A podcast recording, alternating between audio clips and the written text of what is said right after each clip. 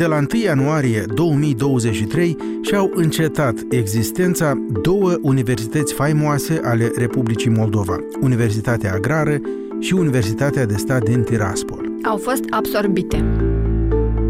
Universitatea agrară, un simbol puternic într-o țară despre care ne-am obișnuit să spunem că este agrară, a fost absorbită de Universitatea Tehnică, Universitatea din Tiraspol și ea un simbol pentru că s-a refugiat la Chișinău de la Tiraspol din cauza războiului de pe Nistru, a fost absorbită de Universitatea Pedagogică Ion Creangă. Acest proces de absorpție a avut loc în cadrul unei reforme a învățământului superior, începută astă vară, în iunie 2022. Scopul guvernului a fost să oprească risipa de bani prin sistemul public de învățământ superior, Închizând unele universități, faci economii din care poți finanța mai bine altele și spori calitatea studiilor. Dar a mai existat o cauză a optimizărilor, una mai profundă, nu mai sunt studenți. Nu mai sunt studenți, adică sunt, dar incomparabil mai puțin decât pe vremuri, și din cauza emigrației masive din Republica Moldova, dar și din cauza că mulți tineri moldoveni, chiar dacă au familiile acasă, pleacă la studii peste hotare, în România, în alte țări europene și nu doar. Unde cred că studiile sunt mai bune, Reforma a început astă vară și s-a făcut treptat, dar s-a încheiat cu lichidarea oficială a celor două universități simbol. În acest episod al podcastului Reporterii încercăm să deslușim cum a avut loc absorpția, ce a lăsat în urmă, ce planuri de viitor își fac universitățile beneficiare și mai ales ce planuri își fac în condițiile în care studenții nu se înmulțesc, ca să zicem așa, ci din potrivă este de anticipat că se pot împuțina și mai tare în următorii ani. Da, eu sunt Luba Maxim, jurnalista Europe Libere specializată în domeniul educației. Iar eu sunt Alexandru Eftode, autorul acestui podcast în care povestim prin viu grai, pentru cei care preferă să ne asculte, nu neapărat să ne citească sau privească, povestim despre proiectele, temele la care lucrează reporterii Europei Libere pentru alte platforme, pentru site-ul nostru moldova.europalibera.org, pentru paginile noastre de Facebook și Instagram, pentru canalul de YouTube.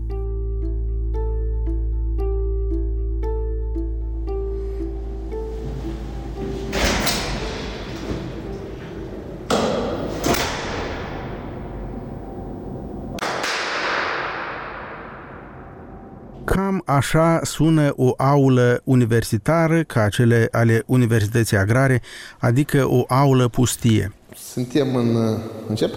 Da. Aici avem aula, fost aula Facultății de Economie, în total sunt patru.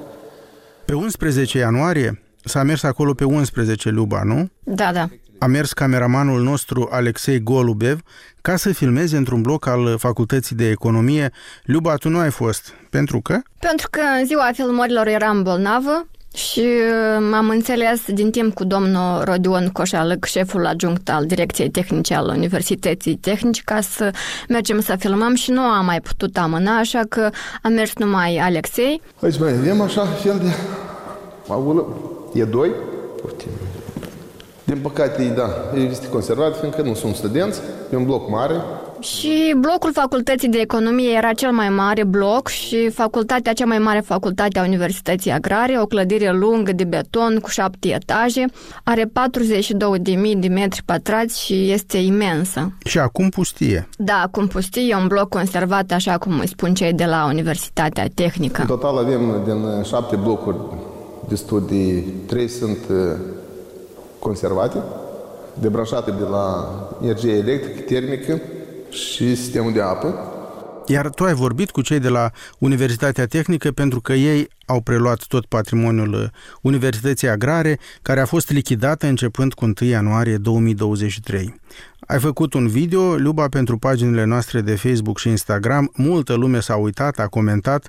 Eu am reținut un comentariu despre închiderea universității. Cineva a scris și asta se întâmplă în țară agrară, unde fermierii gem că nu au specialiști ca veterinari, pomicultori și alții. Da, și acest comentariu cred că exprimă foarte multe lucruri. În primul rând, cam acesta era și sloganul oponenților reformei care au protestat uh, astă vară la Chișinău împotriva închiderii Universității Agrare, țara agrară, dar universitatea se închide.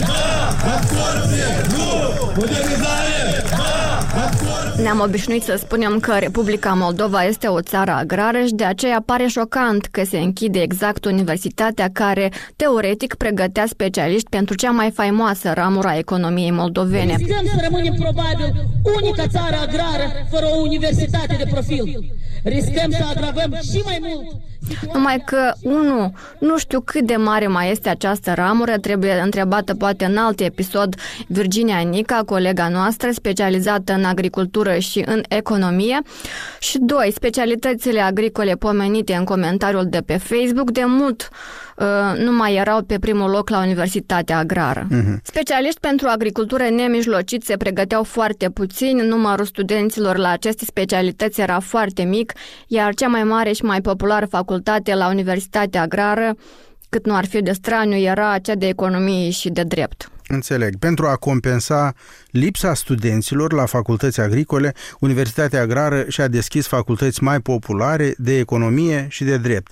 Dar ce s-a întâmplat la preluarea Universității Agrare de către cea tehnică? Facultățile Universității Agrare care pregăteau strict specialiști pentru ramurile agriculturii au fost păstrate. La moment avem Facultatea Medicina Veterinară și Științe Agricole care funcționează. Au rămas fizic exact acolo unde se aflau, dar juridic au intrat uh, sub umbrela Universității Tehnice. Studenții fac lecțiile acolo. Facultățile improprii unei universități agrare au fost lichidate, iar unele au fuzionat cu facultăți existente în cadrul Universității Tehnice, să zicem cea de mecanică. Ok, facultățile relevante pentru ramura de bază a economiei, cum mi se spune, aceste facultăți au rămas, numai că sunt acum în cadrul Universității Tehnice, care a absorbit Universitatea Agrară. Da, iar rectorul Universității Tehnice Viorel Bostan ne-a spus când am vorbit cu el luna aceasta că a descoperit la preluarea Universității Agrare lucru cu totul neașteptat la limita unei anchete penale. Noi am descoperit că numărul studenților care ei raportau nu este real. Ei spuneau că au 4.000 de studenți, după care spuneau au 3.000, ca până la urmă sunt 1569 de studenți, poate cifrele între timp s-au mai schimbat. Uh-huh. Dar la 15 septembrie erau 1569 de studenți care s-au transferat la UTM.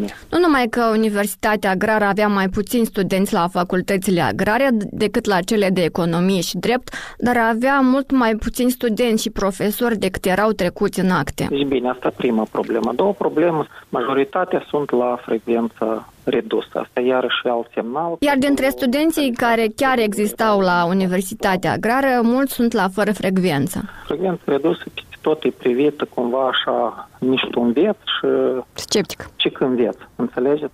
Uh-huh. Ok, studenții, atâția câți au fost, au fost reînscriși la Universitatea Tehnică, dar ce s-a întâmplat cu profesorii de la agrară? Profesorii de la agrar din 300 au rămas 80, mulți nu au mai participat la concurs, ă, alții lucrau în mai multe universități concomitent și respectiv au rămas doar cei care, cum zicea și domnul Bostan, care merită. Avem stat inflate, am găsit oameni care nu erau pe posturi, adică el era angajat, de el nu vine la serviciu. Noi, în contextul ăsta, oricum, ne-am adresat și la organe de anchetă și pas cu pas ne clarificăm. Avem Atunci când am discutat cu domnul Bostan, era foarte supărat pentru că dacă este adevărat ceea ce spune el, cineva pur și simplu fura la propriu din banii statului.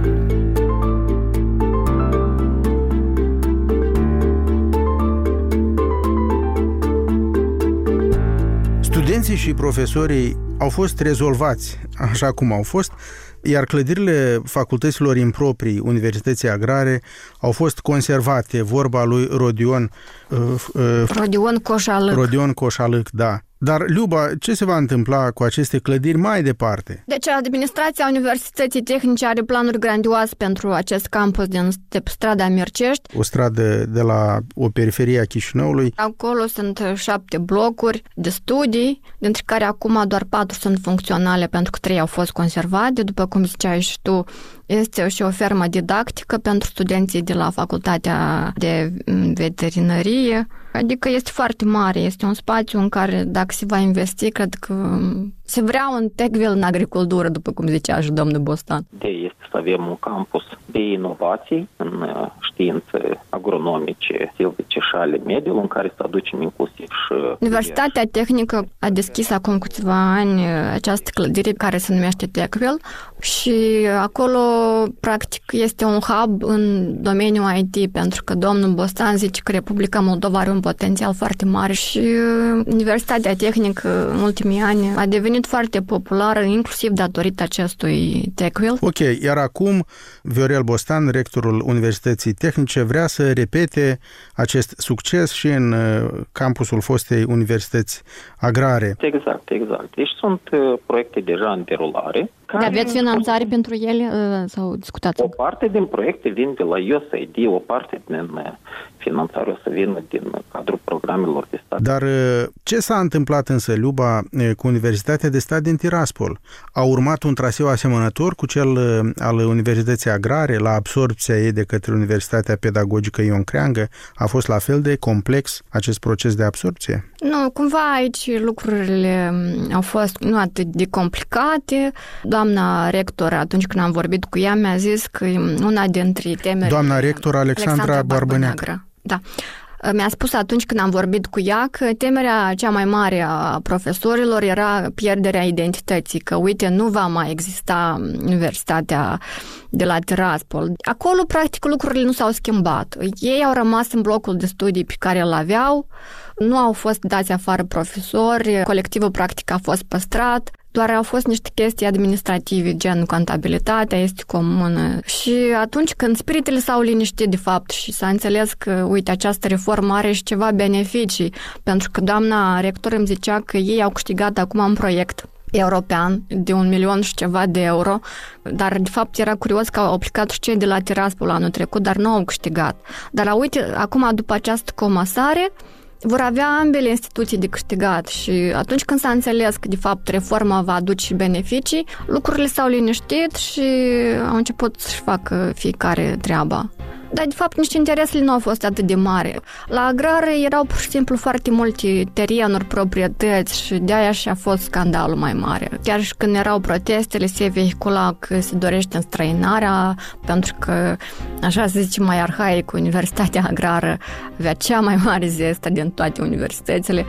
Dar din ceea ce mi-a zis domnul Bostan, acest lucru este exclus.